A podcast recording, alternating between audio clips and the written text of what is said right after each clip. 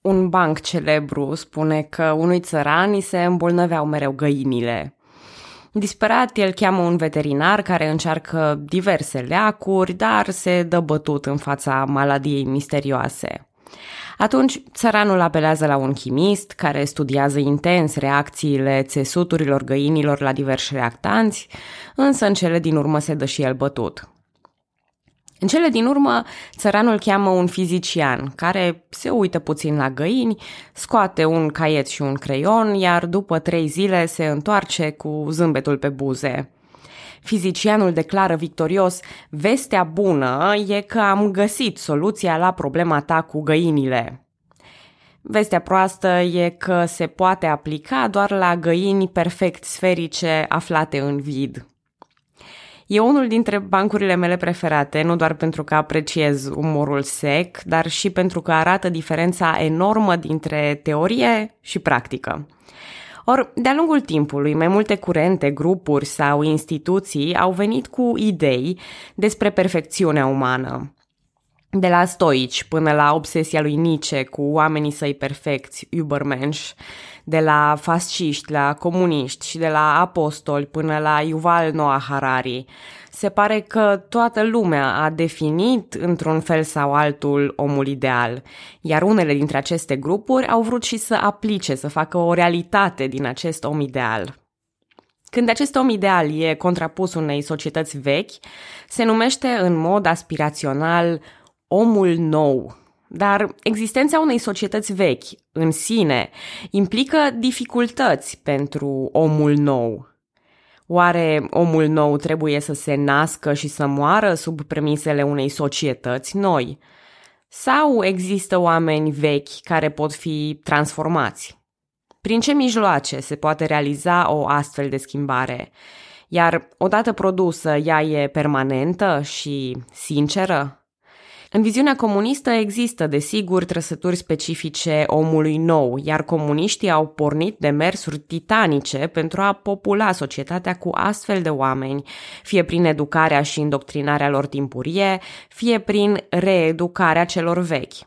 Curând însă aveau să afle că, în ciuda oricăror atrocități, soluțiile lor se pot aplica doar la oameni perfect sferici aflați în vid. Bună, numele meu este Călina și în acest episod din podcastul Istoria României vorbesc despre metodele pașnice și metodele coercitive prin care regimul comunist a încercat să restructureze și să niveleze societatea românească în perioada stalinistă și nu numai. Chiar dacă am atins subiectul și în episoadele anterioare, vorbind despre teroarea arestărilor timpurii, despre colectivizare, deportări în Bărăgan și șantajul social al organizațiilor de tip UTC, consider că trebuie să prezint și o abordare sistemică a metodelor prin care comuniștii încearcă să construiască omul nou. Aspectul care pătrunde prin toate eșaloanele și direcțiile terorii comuniste postbelice este unul evident – indiferent că vorbim despre țărani înstăriți, despre intelectuali sau despre politicieni. Când vorbim despre persecuții, vorbim despre exterminarea elitelor. După cum am mai spus, procesul e derizoriu, deoarece societățile complexe se ierarhizează spontan, diferă doar natura elitelor. Deoarece societatea comunistă ideală nu prezintă diferențe între indivizi, prin definiție, începuturile regimurilor comuniste vor ataca elitele cu reavoință și intenție destructivă. Distrugerea elitelor are și un efect secundar benefic regimului, eliminând modelele sociale de raportare, adică lăsând grosul populației într-o stare de confuzie. Această populație, lipsită de pol de orientare, se va agăța cel mai probabil de ideologia sistemului pentru a-și câștiga, a-și regăsi direcția. Oricum ar fi, sistemul câștigă. Abordarea principală a comunismului era aceea de factură orwelliană, prin care istoria poate fi uitată sau ștearsă. Comuniștii români au desființat instituțiile de artă precomuniste, dar au ordonat și arestarea, asasinarea sau concedierea unor oameni de cultură, inclusiv scriitori, actori, muzicieni sau pictori. Existau cărți interzise și scriitori interziși, iar orice operă nouă trebuia să se încadreze în linia ideologică a comunismului, refuzându-se altfel publicarea ei. Riscau sancțiuni aceia care dețineau sau multiplicau cărți interzise, astfel apărând lectura pe sub mână. Era interzisă deținerea oricărui aparat de fotocopiere sau multiplicare, singurul aparat relativ mecanizat permis fiind mașina de scris. Acestea erau însă înregistrate și, datorită micilor imperfecțiuni ale aliniamentului, orice text produs putea fi urmărit până la sursă. De altfel, chiar și în Constituția din 1948 e prevăzut că hârtia e pusă la dispoziție doar celor ce muncesc. Strictețea cenzurii a cunoscut perioade mai uh, bune și mai proaste. Perioada stalinistă a anilor 50 și cea de după tezele din iulie ale lui Ceaușescu au fost cele mai stricte. Rare ori, autorii puteau introduce elemente subversive, bazându-se pe neatenția sau lipsa de inteligență sau umor ale cenzurii. Astfel de proceduri erau numite șopârle, deoarece scăpau ca strecurate prin cenzură. Filmele străine erau de regulă interzise, însă puteau trece de cenzură dacă aveau aspecte percepute ca fiind critice. Spre exemplu, un film al lui James Dean din 1955, eminamente american, cu adolescenți rebeli, a fost aprobat. Comisia a considerat că tinerii din film sunt lipsiți de sprijinul moral al familiei și astfel ajung să comită acte de delinvență sau agresiune. Desigur, intenția filmului nu era a critica societatea americană, însă aceasta a fost justificarea pentru a-l aduce pe ecranele românești. În anii 80, serialul Dallas prezenta imagini luxoase din Statele Unite ale Americii, însă îi plăcea lui Ceaușescu. El a considerat că personajul principal prezintă destule trăsături de capitalist diabolic și decadent, încât serialul să poată fi difuzat urma să fie un fel de exemplu negativ și o critică a societății capitaliste. A avut tocmai efectul invers. Cenzura comunistă română e plină de astfel de pățanii, de la serioase la amuzante. Bineînțeles că nu le pot enumera pe toate aici, însă înainte de a schimba subiectul și de a trece la alte metode de educare ale populației, mai trebuie să precizez că cenzura comunistă, oglindind directivele de la centru, era de asemenea foarte pudibondă, fiind interzise scenele sugestive din punct de vedere sexual. Ca alternativă de divertisment existau reviste, ziare și cărți comuniste aprobate de cenzură. Publicațiile, emisiunile radio și ulterior emisiunile televizate aprobate de regimul comunist aveau o natură ideologică importantă. Scopul lor era, în definitiv, educarea într-un spirit comunist, nivelant și rigid, promovând obediența față de sistem. Astfel s-a născut expresia limbă de lemn pentru a descrie modul de comunicare al regimului. Scopul acestui limbaj nu era comunicarea unor informații, ci construcția unui colectiv uniform. Printre trăsăturile de bază, încă de la început, a fost pasivitatea și impersonalitatea, împărțirea strictă a categoriilor, lipsind nuanțele, dar și expresii clișeice, codificate. Spre exemplu, ce este acela un dușman al poporului? Ce este un contrarevoluționar? Termenii sunt lăsați în mod intenționat vagi și interpretabili. Pronumele sunt de obicei colective pentru a da impresia numerelor mari de oameni ce împărtășesc o convingere aprobată de sistem. Devianții sunt în schimb personalizați, singulari, individualizați și supuși oprobriului. În perioada târzie a lui Ceaușescu, acestor particularități de limbaj li se adaugă și elogiile hiperbolice. Secretarul general al PCR era numit geniu al Carpaților, zeu secular, fiu luminat al patriei, înțelept cârmaci și multe alte epitete. Românul s-a născut poet, așa că limita la aceste apelative e cerul. Dar la cultul personalității lui Ceaușescu și al soției sale voi reveni cu altă ocazie. Important acum e să constatăm că în spațiul public comunist cuvintele au forme atent alese, dar valoare informațională și culturală mică. Prin combinația de cenzură și introducerea propagandei în majoritatea comunicărilor, românii din comunism au fost expuși constant la mesajul comunist. Studiile cu privire la conformitate confirmă că expunerea constantă la același mesaj poate duce la internalizarea și asumarea mesajului respectiv, ceea ce s-a întâmplat parțial în timpul regimului. Din fericire pentru oamenii de rând, au existat mai multe mecanisme de a face față acestei tirade, printre care ascultarea posturilor de radio precum Europa Liberă, traficul de cărți sub formă de samizdat, transmiterea informațiilor prin viu grai și, nu în ultimul rând, rezistența prin umor. În cercuri particulare circulau bancuri și parodii care făceau viața ceva mai ușoară. Vorbind despre educația și formarea colectivă, trebuie neapărat să vorbim și despre învățământ, care trece, începând cu vara lui 1948, printr-un proces amplu de reformă. Acum, ca să nu fiu ipocrită, ar trebui să vă spun că în familia mea suntem la patra generație de cadre didactice. Străbunicul meu a fost învățător, bunica mea profesoară de matematică, tata încă predă la Universitatea Tehnică, iar eu însă mi-am fost pentru o perioadă asistent universitar. Așadar, pe lângă faptul că am făcut o gălăgie de școală, m-am obișnuit de mică să se vorbească despre școală, cu mine sau în preajma mea. Când ai cadre didactice în familie, fiecare masă de Crăciun sau weekend din preajma admiterilor e prilej de discuții interminabile despre calitatea elevilor, calitatea studenților, calitatea profesorilor, calitatea sistemului, calitatea materialelor de studiu și așa mai departe. În ceea ce privește educația din regimul comunist, părerile sunt împărțite.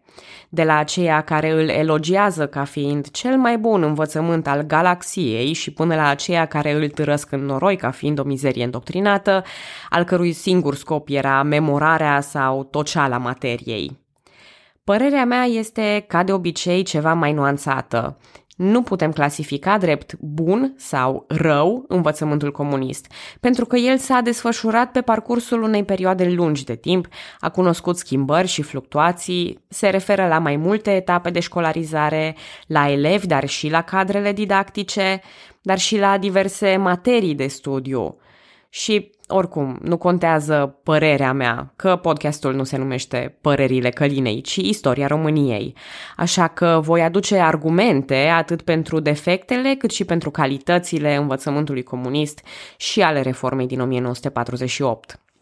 Sigur că reforma învățământului urmărea aceleași obiective ca toate celelalte reforme și legi noi ale perioadei, anume formarea omului nou, comunist și concentrarea tuturor pârghilor de educare înspre regim.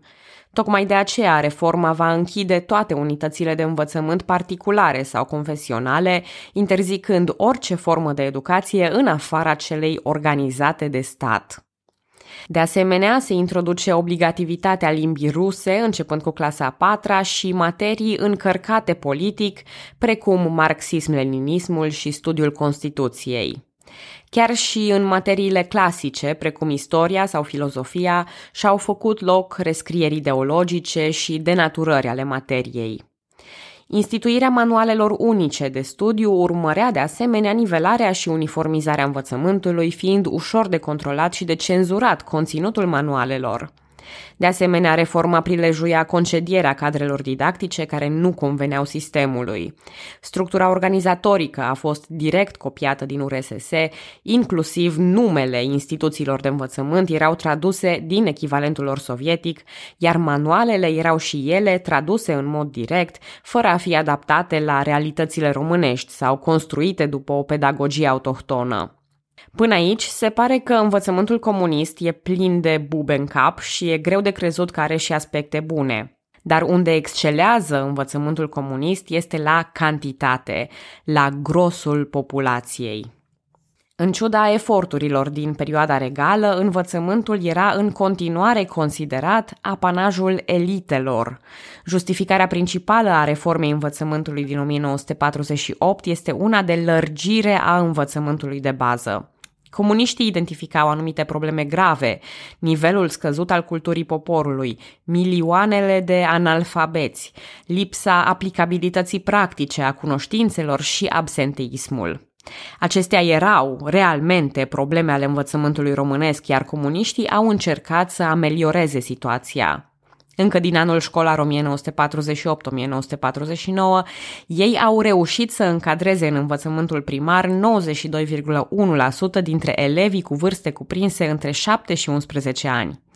De asemenea, au beneficiat de o șansă la învățământ și adulții, având la dispoziție școli de echivalare. La ce mă refer? Pentru copii, învățământul primar obligatoriu și gratuit avea patru clase, cu posibilitatea de a urma facultativ clasele 5-7. Gimnaziul și liceul au fost reduse la o școală medie de patru ani care se putea desfășura într-una dintre patru direcții, licee, școli pedagogice, școli tehnice și profesionale. Liceele aveau ca scop baza pentru posibila continuare înspre învățământul superior, școlile pedagogice pregăteau învățători și educatori, iar școlile tehnice și cele profesionale pregăteau cadre medii în diverse industrii, agricolă, comercială, sanitară, juridico-administrativă. Dar noul sistem propunea și cursuri speciale pentru adulții care aveau nevoie de pregătire și nu au avut ocazia anterior.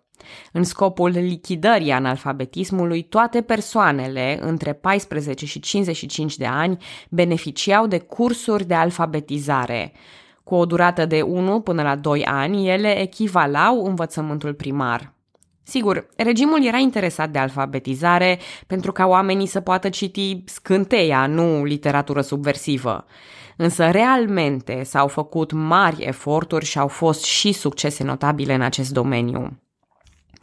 Exista și un echivalent pentru școala medie. Acestea erau școli speciale cu durata a 2 ani pentru adulții între 23 și 40 de ani. Sistemul propunea educarea acestor adulți și întreținerea lor pe toată durata școlarizării. Pentru a se califica spre aceste cursuri, ei trebuiau propuși de întreprinderi și verificați de o comisie. Aceasta, sigur că a dus la o preferință pentru muncitorii cu origine socială bună, dar și la fușereala echivalării unor studii. Totuși, aceste cursuri speciale au fost și benefice pentru reformarea profesională a oamenilor din diverse medii, dându-le șansa la o viață mai bună. Mai ales că acest tip de cursuri se putea face și după programul de muncă, la așa numitul seral, Programa prevedea cursuri de română, rusă, istorie, geografie, filozofie, Constituția RPR, matematică, fizică, chimie, științe și desen tehnic. Învățământul superior însă își pierdea autonomia. Organizat pe universități, politehnice și institute de învățământ superior, ele aveau rolul de a pregăti cadrele pentru învățământul mediu și superior, cadrele superioare de specialiști, dar și cercetătorii. Universitățile și politehnicile aveau studii pe durată între 4 și 6 ani, iar numărul studenților era dictat de guvern după necesitățile de pe piață. Studiile la institute durau ceva mai puțin, 3-4 ani, și urmau să scoată specialiști în domenii precum ingineria sau agronomia. Învățământul superior era controlat și monitorizat atent, fiind un cunoscut mediu al gândirii libere și un apanaj al vechii burghezomoșierimi. Selecționarea studenților era de asemenea una politică, fiind șicanați sau chiar interziși de la studii superioare copiii elitelor, inclusiv ale intelectualilor. Un fel de, dacă tai că tu are facultate, tu faci profesionala. În 1948 iau ființă Institutul de Construcții din București, Institutul de Artă Teatrală și Cinematografică Ile Caragiale din București, Institutul de Petrol și Gaze din București și Institutul de Mine din Petroșani. Astfel, reforma învățământului a defavorizat învățământul tradițional al elitelor, dar a avut rezultate notabile în educarea masei populației, care era la acel timp o problemă socială gravă. Da, cu metehnele ideologice ale comunismului, însă nu trebuie ignorat că o generație întreagă a beneficiat de alfabetizare și cursuri școlare, iar copiilor deja au pornit dintr-un punct mult mai bun. O noutate în organizarea învățământului a fost și nivelul preșcolar. Destinat copiilor cu vârste între 3 și 7 ani, el funcționa în cămine și în grădinițe. Acestea puteau avea orar zilnic, săptămânal sau sezonier. Educația comunistă începe astfel de la cele mai fragede vârste, însă trebuie menționat că acest nivel educativ nu era obligatoriu. Presiunile muncii, mai ales la oraș, au dus însă la un program imposibil pentru părinți, unii fiind forțați de împrejurări să apeleze la programele săptămânale de la cămin, prin care își vedeau copiii doar la sfârșitul săptămânii. Pe lângă educația în spirit comunist realizată în fundal, prin intermediul sistemului de educație, în România s-au înființat și școli de partid, al căror scop primar era ideologic. Existau trei școli de partid, dintre care una în limba maghiară, dar și cursuri cu durată limitată, trei luni, șase luni sau un an. Aici se pregăteau activiștii politici, fără nicio legătură, în 1948 au fost înființate și unitățile de învățământ special pentru copiii cu handicap, psihic și locomotor. Atât în învățământ cât și în societate la modul general, comuniștii se declarau pentru egalitatea de șanse. Iar dintre toate egalitățile, probabil cea mai egală era aceea dintre bărbați și femei. Încă de la bun început, ideologia comunistă marșa puternic pe femeia revoluționară, pe deplin egală cu bărbatul în toate aspectele. Femeia comunistă perfectă era un tipar destul de asexuat și androgin, care lupta și muncea cot la cot cu bărbatul. Alexandra Kolontai, ambasadoarea și activista comunistă sovietică, era exponenta unui feminism rampant, galopant, cum vreți voi să-i spuneți, care propunea chiar destructurarea unității familiale și modernizarea femeii așa până la absurd. În timp, aceste propuneri s-au dovedit a fi irealizabile. Sau, știu și eu, poate doar pe femei perfect sferice aflate în vid. Însă o parte din acest ideal a rămas în ideologia comunistă, mai ales pe plan teoretic. Un banc vechi spune că femeia capitalistă e prizonieră, obligată să-și asculte soțul, să crească copiii, să gătească și să se ocupe de treburile casei. În schimb, femeia comunistă e liberă, ea muncește cot la cot cu bărbatul, iar la terminarea programului de lucru e perfect liberă să-și asculte soțul, să-și crească copiii, să gătească și să se ocupe de treburile casei. E un sâmbure de adevăr în acest banc prin care realmente femeile au păstrat atât rolurile domestice cât și rolul social de femeie muncitoare. De fapt, această poveste a egalității avea un rol politic și economic prin care femeile au fost activate înspre scopurile regimului.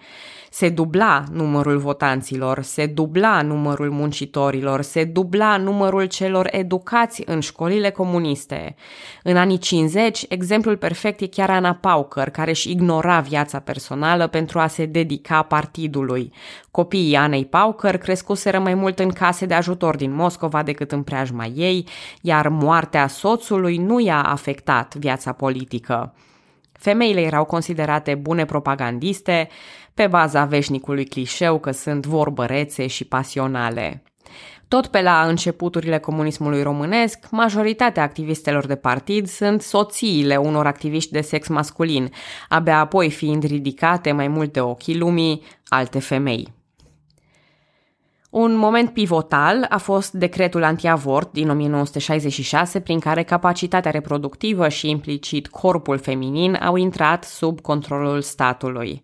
Această lege avea să fie un regres în privința drepturilor femeii și o contrazicere crasă a ideologiei inițiale de partid, care pe la începuturi chiar promovase libertinajul. Femeia a fost astfel împinsă înapoi spre rolurile sale tradiționale, excepție fiind anumite figuri feminine privilegiate. Spre sfârșitul regimului comunist, când cultul personalității s-a extins și asupra Elenei Ceaușescu, mai multe femei au fost promovate pentru a justifica promovarea Elenei. Dar despre astea vom vorbi la timpul lor. Cert este că feminismul plin de ipocrizie al comunismului a avut și anumite efecte benefice. În continuare, astăzi, țările din fostul bloc comunist au o disparitate mai mică între bărbați și femei în câmpul muncii. Modelul american al casei cu un singur venit era unul nerealizabil pentru aceste țări. Cu alte cuvinte, femeile nu o duceau la fel de bine ca bărbații, ci la fel de prost.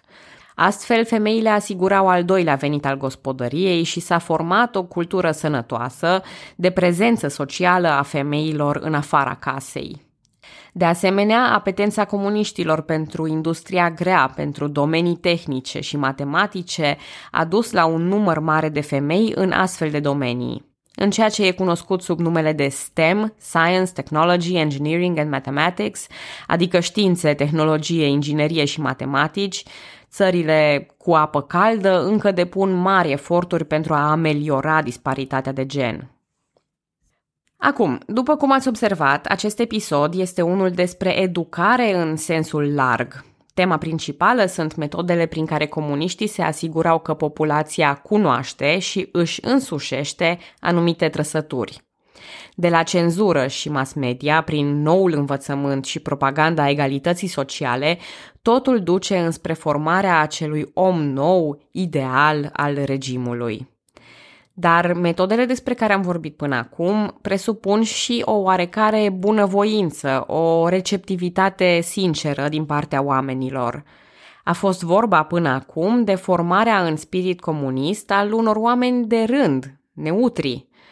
Dar comuniștii nu întâlneau doar astfel de oameni, ci și pe aceia recalcitranți, închiși, deloc dispuși de a primi mesajul oameni cu un istoric bogat, cu un fond dificil de schimbat sau, mai rău, oameni cu convingeri. Iar pentru ei, partidul are un băț mai mare. În cele ce urmează, voi vorbi despre metodele de reeducare. Vă atenționez de pe acum că aveți nevoie de stomac tare. Dacă ascultați acest episod alături de copii, vă recomand să-i puneți la culcare și să continuați fără ei ca nivel de agresivitate, sadism, violență, scatofilie și scârbă va fi mai rău decât ce povesteam despre atrocitățile celui de-al doilea război mondial. Nu glumesc aici, nu mă joc, eu nu răspund nici de urechile voastre, nici de conținutul stomacului vostru, așa că am încredere în voi să luați decizia înțeleaptă dincolo de acest punct. Reeducarea e un termen destul de eufemistic. Spălare pe creier, tortură, răzbunare sistemică, sadism instituționalizat, mi se par toate mult mai potrivite pentru ceea ce voi descrie aici. Dar dacă e să acceptăm termenul de reeducare, aceasta presupune existența unei pedagogii – E o presupunere corectă, majoritatea ideilor de bază ale reeducării comuniste fiind extrapolări ale teoriilor lui Anton Semionovici Makarenko. Născut în Ucraina în 1888, Makarenko și-a început activitatea ca învățător, iar ulterior i s-au încredințat conducerea unei colonii de tineri vagabonzi la Trepke. Apoi conducerea unei colonii de reeducare a tinerilor cu comportamente sociale deviante la Harkov, Treaba lui Makarenko nu a fost una ușoară, deoarece în urma primului război mondial, mulți copii rămași orfani au devenit vagabonzi și delinvenți periculoși. Abordarea lui a fost însă aceea de a canaliza energia debordantă a tinerilor înspre scopuri educative, constructive. În viziunea lui Makarenko, punctul focal nu este educația individului, ci educația individului prin educația colectivului din care face parte. Elevii devin o masă, un colectiv social care trebuie stăpânit de educator. Colectivul participă la aceleași activități, primește ordine nediferențiate, iar astfel elevii asimilează în timp comportamentul dorit. Un aspect foarte important al pedagogiei lui Makarenko e existența unui activ, adică un grup polarizat de elevi care respectă regulile. Acest activ e folosit pentru a determina și alți membri ai grupului să adere la aceleași comportamente. Practic, Makarenko nu intervenea asupra întregului colectiv, ci seta exigențe pentru un grup restrâns care urmau să-i atragă și pe ceilalți. De asemenea, pedagogul a introdus și ritualuri militarizate, saluturi, semnale, rapoarte, alinierea militară pentru a promova estetica disciplinei, coroborând-o cu elemente de joc. Aceste tehnici pedagogice erau foarte apropiate de ideologia comunistă, în care colectivul primează asupra individului. Dar aceasta nu este în sine un lucru rău. Mai mulți pedagogi au folosit cu succes tehnici la nivelul colectivului, iar ele se folosesc și astăzi. Dacă nu ar conta colectivul unui elev, atunci niciun părinte nu și-ar pune problema anturajului copilului, întrebând cu cine iese în oraș. Ne interesează clasa, grupul, prietenii unui copil, tocmai pentru că ele influențează educația lui. Și da, ne dorim colective bune pentru copii, ne dorim colective care să solicite atenția educatorilor, nu să fie lăsați de izbeliște. Problema pedagogiei lui Macarenco apare atunci când ea este dusă la extrem, lucruri pe care el nu le-a sugerat niciodată sub o asemenea formă. Astfel, în martie 1948, se înființează în România serviciul operativ, care va deveni mai târziu securitatea închisorilor. Ordinul îi aparține chiar șefului securității, Gheorghe Pintilie, despre care v-am spus anterior că era de o deosebită brutalitate. Acest serviciu era subordonat securității și nu Direcției Generale a Penitenciarelor, ocupându-se cu activitatea informativă din închisori. Prin acest serviciu s-a început experimentul Pitești, numit astfel după închisoarea de la Pitești, unde sadismul a ajuns la cote maxime. Nu a fost însă singurul sau primul loc unde comuniștii români au torturat deținuții. Pe baza principiilor lui Macarenco, mult denaturate, experimentul presupunea transformarea victimelor în călăi, prin existența unor grupuri privilegiate de deținuți, numit grup de șoc sau grup de reeducatori. Pe principiile spălării pe creier, tortura urmărea înfrângerea voinței individului, golirea lui de gânduri sau identitate, ca apoi, pe acea tabula rasa, să fie imprimată ideologia comunistă. La început, aceste pedepse se aplicau deținuților politici, studenți, membri ai vechilor partide, foști legionari sau evrei sioniști. Curând, victimelor acestui experiment sinistru li s-au alăturat și opozanții colectivizării, cei care încercau să fugă din țară, membrii rezistenței anticomuniste, dar și opozanții pașnici ai sistemului. Prin condamnarea acestora la închisoare, nu doar că erau eliminați din viața politică și socială, dar se urmărea și reeducarea lor cu brutalitate extremă. Această brutalitate avea atât dimensiuni fizice cât și psihologice. Bătăile și tortura veneau din două surse. Odată erau interogatoriile și bătăile regulate comise de gardieni, apoi pe principiul activului de grup, dar și pentru a dezbina prizonierii, ei erau obligați să se tortureze și între ei. Torturile erau deosebit de variate și imaginative, de la cele simple precum bătaia cu bâtele, cu pumnii sau cu picioarele, până la cele de uzură fizică, însetarea, privarea de somn, pozițiile chinuitoare sau muncile repetitive. Prin ceea ce se numea demascare externă, deținuții erau puși să recunoască activități antisistem, apartenența la organizații subversive, spionaj sau alte învinuiri. Adesea ei mărturiseau orice vină, inclusiv unele inventate, doar pentru a satisface dorințele torționarilor. Exista și o demascare internă prin care prizonierii erau interogați despre viața în închisoare. Astfel, torționarii verificau corectitudinea procesului de reeducare, identificând deținuții mai blânzi sau indulgenți. Pe lângă violența fizică, închisorile recurgeau și la umilire publică, prin care deținuții erau obligați să curețe podele ținând cârpele între dinți, să mănânce fecale sau urină, să-și toarnă în cap tineta, să mănânce fără a-și folosi mâinile și să grohăie ca porcii. Alteori, prizonierii erau grupați și puși să meargă în patru labe, în cerc, cu obligația ca fiecare să lingă anusul celui din față. O obsesie recurentă a gardienilor era combinarea umilinței cu religia, mai ales în cazul prizonierilor atașați de religie. Aceștia erau obligați să profaneze obiecte religioase, să facă gesturi perverse, iar uneori se înscenau simulacre de slujbe religioase sau răstigniri pervertite. Prizonierii erau izolați fizic și psihic de lumea înconjurătoare, fiind obligați să scrie autobiografii false în care să-și denunțe membrii familiei, inclusiv pentru perversiuni inventate. În rarele ocazii când ieșeau din celule, erau obligați să-și acopere ochii. În mod evident, nu aveau vizitatori sau acces la cărți, ziare sau informații din lumea exterioară. Astfel, cu spiritul și trupul frânt, prizonierii participau la ore de ideologie comunistă, ore în șir. Ascultau propagandă, ore de materialism istoric, fragmente din operele lui Lenin, istoria Uniunii Sovietice sau erau puși să compună poezii și cântece comuniste. Aceste metode de așa zisă reeducare nu au apărut însă spontan în forma lor finală, ci au început timid în închisoarea de la Suceava. Acolo, un grup de deținuți politici, simpatizanți legionari, conduși de Eugen Țurcanu și Alexandru Bogdanovici, au fost selectați pentru rolul de reeducatori.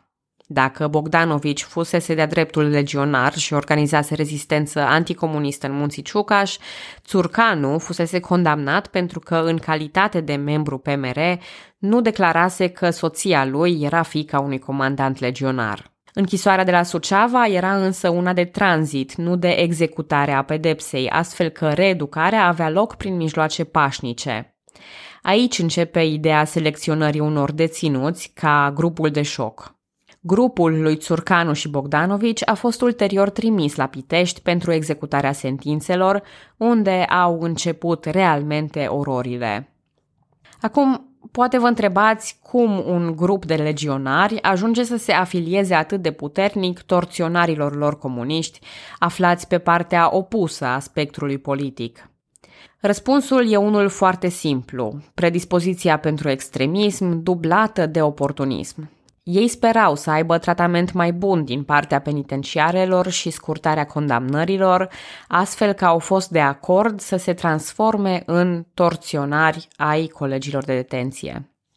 Experimentul Pitești avea să pornească în primăvara lui 1949 prin transferul lui Țurcanu, prin decizia de a transforma educarea pașnică într-una violentă, dar și prin pregătiri structurale ale închisorii. Secțiile au fost izolate, mâncarea redusă, în jurul închisorii s-au construit ziduri, iar curțile interioare au fost separate și ele tot prin ziduri de beton. La Pitești exista și o zonă de izolare numită casimcă. Era o celulă mică, fără ventilație sau lumină, în care podeaua era inundată de apă și urină. În toamna lui 1949, camera 1 de corecție a fost transformată în fundalul primului experiment. Anterior, Țurcanu și restul grupului de reeducare se prefăceau prieteni cu ceilalți deținuți și strângeau informațiile care să le fie utile.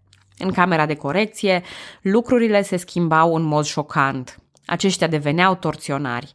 Inițial, deținuții sperau în intervenția gardienilor, dar și-au dat seama prea curând că gardienii erau înțeleși în prealabil cu grupul de reeducare. Uneori, gardienii participau la bătăi, alteori tratau cu indiferență sau sarcasm starea celor torturați. Acordau sprijin medical doar la fața locului, fără a transporta pe cineva la infirmierie și doar dacă victima ajungea la momentul de demascare. Ruptura emoțională produsă în momentul reeducării, alături de complicitatea autorităților, ducea la succese, iar victimele își făceau demascarea și se alăturau grupului de torționari. Adesea erau iarăși trecuți în rândul victimelor dacă Țurcanu considera că ei nu au declarat tot ce aveau de declarat sau dacă erau suspectați de blândețe în bătăile pe care le aplicau conform noului rol. Procesul s-a extins și s-a mutat în camere mai încăpătoare cu toate violențele și torturile fizice și psihice aferente. Unele victime au încercat să scape prin suicid. Fie au găsit moduri de a-și tăia venele cu cioburi de sticlă, fie înaintea instalării plaselor de siguranță se aruncau prin golul scărilor. Alții mureau din exces de zel din partea reeducatorilor care îi băteau accidental până la moarte. Chiar așa a pățit și Bogdanovici, care începuse inițial reeducarea la Suceava. În timpul detenției la Pitești a fost clasificat drept oportunist și a trecut înapoi în rândul victimelor. Astfel a murit într-o sesiune de bătaie și tortură gravă. În 1951, Țurcanu și grupul său au fost transferați la Gherla pentru a mușamaliza abuzurile grave petrecute în această închisoare. La Pitești au murit 22 de oameni, ceea ce, nu știu, așa cinic, poate părea puțin. Însă o mie au fost mutilați pe viață, fizic sau psihic. Succesul metodelor de reeducare de la Pitești și-a găsit ecou într-o formă ceva mai blândă și la penitenciarul Târgșor. Acesta era destinat elevilor legionari sau din alte organizații subversive. Deoarece elevii nu dețineau secrete de mare importanță, violența a fost mai redusă la Târgșor, însă nu au lipsit principiile de reeducare prin grupuri de șoc. Nici bătăile, odată cu sosirea unei noi direcțiuni formate la Jilava. După ce unul dintre deținuți a reușit să evadeze, cei rămași au fost bătuți cu picioarele într-o efuziune gravă de violență din partea conducerii. Martorii spun că gardienii ar fi lovit cu cizmele în deținuți până au obosit. Reeducarea de la penitenciarul Târgșor a avut și o durată mai scurtă, el fiind eliberat în 1950. Deținuții au fost trimiși la canalul Dunăre-Marea Neagră sau la Gherla, dar au avut loc și eliberări. Când autoritățile propun extinderea experimentului la Gherla sau, mai exact, transferul unui grup de deținuți de la Pitești, directorul închisorii de la Gherla era Tiberiu Lazar. Era și el brutal cu deținuții, organizând bătăi în grup, însă istoricul lui Lazar era unul mai aparte. Evreu, născut la Budapesta, părinții săi, prima soție și unul dintre copii îi muriseră la Auschwitz – fie din această cauză, ori din altele necunoscute, Lazar s-a opus începerii experimentului de reeducare violentă la Gherla. Situația a fost însă rezolvată cu ușurință, el fiind înlocuit de la conducerea închisorii. În vara lui 1950 sosește astfel primul grup de 70-80 deținuți trecuți prin Pitești, cunoscători ai metodelor de reeducare. Procedura aplicată la Gherla a fost identică. Metodele de tortură rămân și ele aceleași cu unele noutăți. Prizonierilor li se dădea să bea apă cu sare, fecale, vomă sau urină. Vara erau îmbrăcați gros și ținuți în soare ca să transpire, fără a primi apă. Torturile erau în general de asemenea natură încât victimele să nu moară, iar echipa sanitară făcea și un control prealabil, identificând bolnavii de inimă. Însă era inevitabil ca unii dintre ei să moară, caz în care medicul trecea în raport o cauză de deces falsificată, bazată pe bolile anterioare ale deținutului. Și la Gherla au avut loc tentative de sinucidere tăierea venelor cu linguri ascuțite sau cu sticla de la geam, alții au încercat să se arunce din pat cu capul înspre podea, sperând ca impactul să le curme suferința. Unii au încercat să-și bage capul în cazanul clocotind cu supă. În februarie 1952 au fost desfințate ultimele camere de izolare și reeducare de la Gherla. Între 500 și 1000 de deținuți fusese răsupuși procesului în acei ani, dintre care 20 au murit. Iată cum își descrie experiența la Gherla Chirică Gabor, unul dintre deținuți. Citez. După bătaia pe care am descris-o, am fost scos într-o zi în mijlocul camerei cu încă doi deținuți, care erau vopsiți pe față cu pastă de dinți și cremă de ghete. Am fost obligați să ne sărutăm reciproc în fund, după aceasta m-au forțat să-mi bag degetul în fund și apoi să-l sug. După aceasta, timp de două săptămâni, am fost obligat să fac în fiecare seară și dimineață lungi și istovitoare exerciții fizice, fandări, culcări și să mă dau peste cap pe ciment în cameră. Un alt mijloc de tortură la care am fost supus era acela de a sta dezbrăcat numai în cămașă pe cimentul ud, trebuind să mă uit totodată la becul ce ardea în tavan. În timpul acestor poziții chinuitoare, nu eram lăsați să mâncăm decât tot așa, fie într-un picior, fie cu mâinile ridicate pe sus. Cine își schimba poziția era bătut. Într-o zi am fost dus la closet și obligat să-l curăț cu mâinile, ca apoi, fără să-mi dea voie să mă spăl, m-au pus să-mi mănânc pâinea. În acest timp, colectivul lor a împletit din sfoara ce o aveam la opinci o frânghie și au spus că mă spânzură de țeava caloriferului. În urma acestei întâmplări am fost lăsat să stau iar vreo o săptămână în poziții chinuitoare, ca după aceea să înceapă iar bătaia.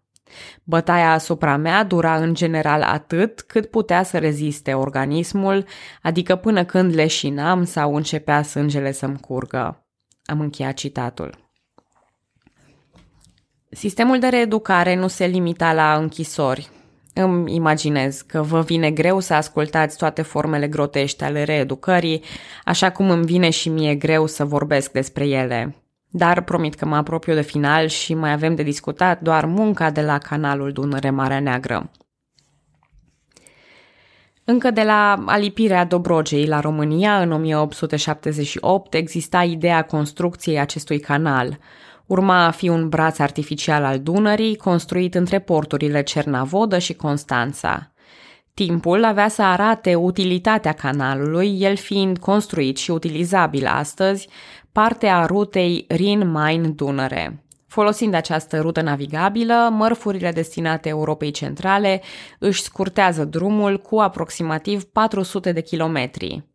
Dar în 1878, când ideea i-a fost propusă regelui Carol I, ea era irealizabilă din punct de vedere tehnic și economic. Ideea a fost reciclată de Carol al II-lea, dar întreruptă de criza economică din anii 30 și de al doilea război mondial. În 1949, comuniștii au reluat ideea și au început efectiv construcția canalului. Proiectul imens al canalului Dunăre-Marea Neagră nu putea fi întreprins doar cu forță de muncă liberă plătită. Vechea problemă a costurilor mari nu a dispărut peste noapte. Astfel, comuniștii au rezolvat mai multe probleme deodată. O mare parte din lucrătorii la canal au fost deținuți politici. Canalul a devenit pentru aceștia un lagăr de muncă forțată și reeducare, în care de multe ori greutățile erau la nivelul celor din închisori. Numărul deținuților a fluctuat de-a lungul timpului, ajungând până la 20.000 în toamna lui 1952. Deținuții dormeau pe priciuri, în lagăre, primeau deșteptarea la ora 5 și se deplasau pe șantiere, începând munca între 6 și 7 în funcție de distanță. Beneficiau de o pauză de masă de jumătate de oră și continuau până la 15.30. Mâncarea primită era de proastă calitate, slab calorică și insuficientă nevoilor unui lucrător pe șantier. Cafeaua era de fapt un substitut de orz. La cele trei mese primeau câte 250 de grame de pâine neagră și tare, iar la prânz și seara puteau primi arpacaș sau ciorbă de zarzavat.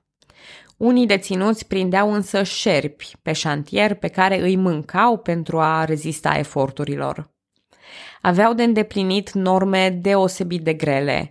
La terasament, fiecare deținut trebuia să sape, să încarce, să transporte, să basculeze și să niveleze 3 metri cubi de pământ zilnic, riscând pedepse grave în cazul contrar. Printre pedepsele tolerabile erau reducerea mâncării, munca suplimentară, interzicerea corespondenței.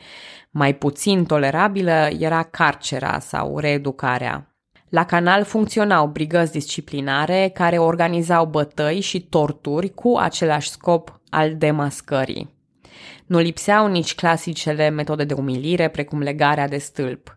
În cazul evadărilor, soldaților le era ordonat să împuște fără somație, iar împușcarea unui deținut în încercarea sa de evadare nu numai că nu era investigată și penalizată, dar soldatul chiar primea 15 zile de permisie cât despre ce constituia o tentativă de evadare și aceasta era relativ. Doctorul Ion Simionescu, în etate de 67 de ani, a fost împușcat pentru că s-a îndreptat spre toaletă. În acele condiții grele, morțile erau ceva obișnuit și nu doar cele prin violență directă. În iarna dintre 1952 și 1953 mureau în fiecare noapte între 4 și 5 deținuți.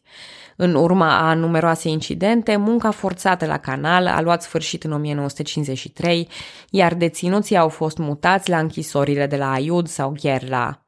Canalul făcuse în acest răstimp un bilanț de 6355 de morți și mulți alții rămași cu sechele pe viață. Experimentele de reeducare violentă în închisori s-au încheiat în 1952, ca un fel de victimă colaterală a epurărilor din partid. Când Teohari Georgescu a pierdut Ministerul de Interne în urma manevrelor lui Gheorghe Gheorghiu Dej, autoritățile au sistat experimentul. Aceasta nu a însemnat că violența în închisori a luat sfârșit, ci doar finele experimentelor de reeducare violentă prin grupuri de șoc. A avut loc și un proces prin care Țurcanu și alți 15 membri ai grupurilor de șoc, dar și persoane din ierarhia comunistă au fost condamnați. Un grup de 16 găsiți vinovați, printre care și Țurcanu, au fost executați la Jilava în 1964. Dintre responsabilii închisorilor, colonelul Xeller s-a sinucis, iar alți patru au fost exterminați la Jilava, în Casimcă. Securiștii implicați la nivel înalt au primit sentințe ușoare și au fost eliberați în scurt timp. În cele din urmă, curtea a hotărât o rezoluție halucinantă. Experimentul a fost declarat un rezultat al infiltrării americanilor și legionarilor în securitate, având scopul de a discredita organele legii din România. Închisoarea din Pitești a continuat să funcționeze ca închisoare pentru opozanții regimului până în 1977, fiind închisă în urma presiunii internaționale. La închisoarea de la Sighet, una dintre cele mai temute închisori destinate deținuților politici, au murit mai multe personalități notabile ale elitei românești, majoritatea fiind foarte în vârstă încă de la intrare. Printre ei se numără Constantin Argetoianu, Dinu și George Brătianu, Alexandru Lapedatu, Iuliu Maniu, Tiberiu Moșoiu, Mihai Racoviță, episcopul Ioan Suciu și mulți alții. În 1955, în urma admiterii repere în Organizația Națiunilor Unite, țara devenea membra a Convenției de la Geneva, ceea ce a determinat o serie de grațieri. Închisoarea de la Sighet a încetat atunci să mai fie destinată deținuților politici și a redevenit închisoare de drept comun. Astăzi, clădirea restaurată funcționează ca memorialul victimelor comunismului și al rezistenței, având un muzeu și un centru de studii. Eu l-am vizitat de cel puțin trei ori și vă recomand să o faceți și voi, fiind un tip de muzeu foarte modern și interactiv. Veți putea vedea condițiile atroce în care au stat deținuții, dar și celula pentru detenție solitară. Muzeul are și o componentă extrem de interesantă despre propagandă și lucrurile întâmplate în afara închisorii. Consiliul Europei a și recunoscut meritele acestui memorial, fiind declarat printre primele trei locuri de cultivare a memoriei europene, alături de memorialul de la Auschwitz și memorialul păcii din Normandia.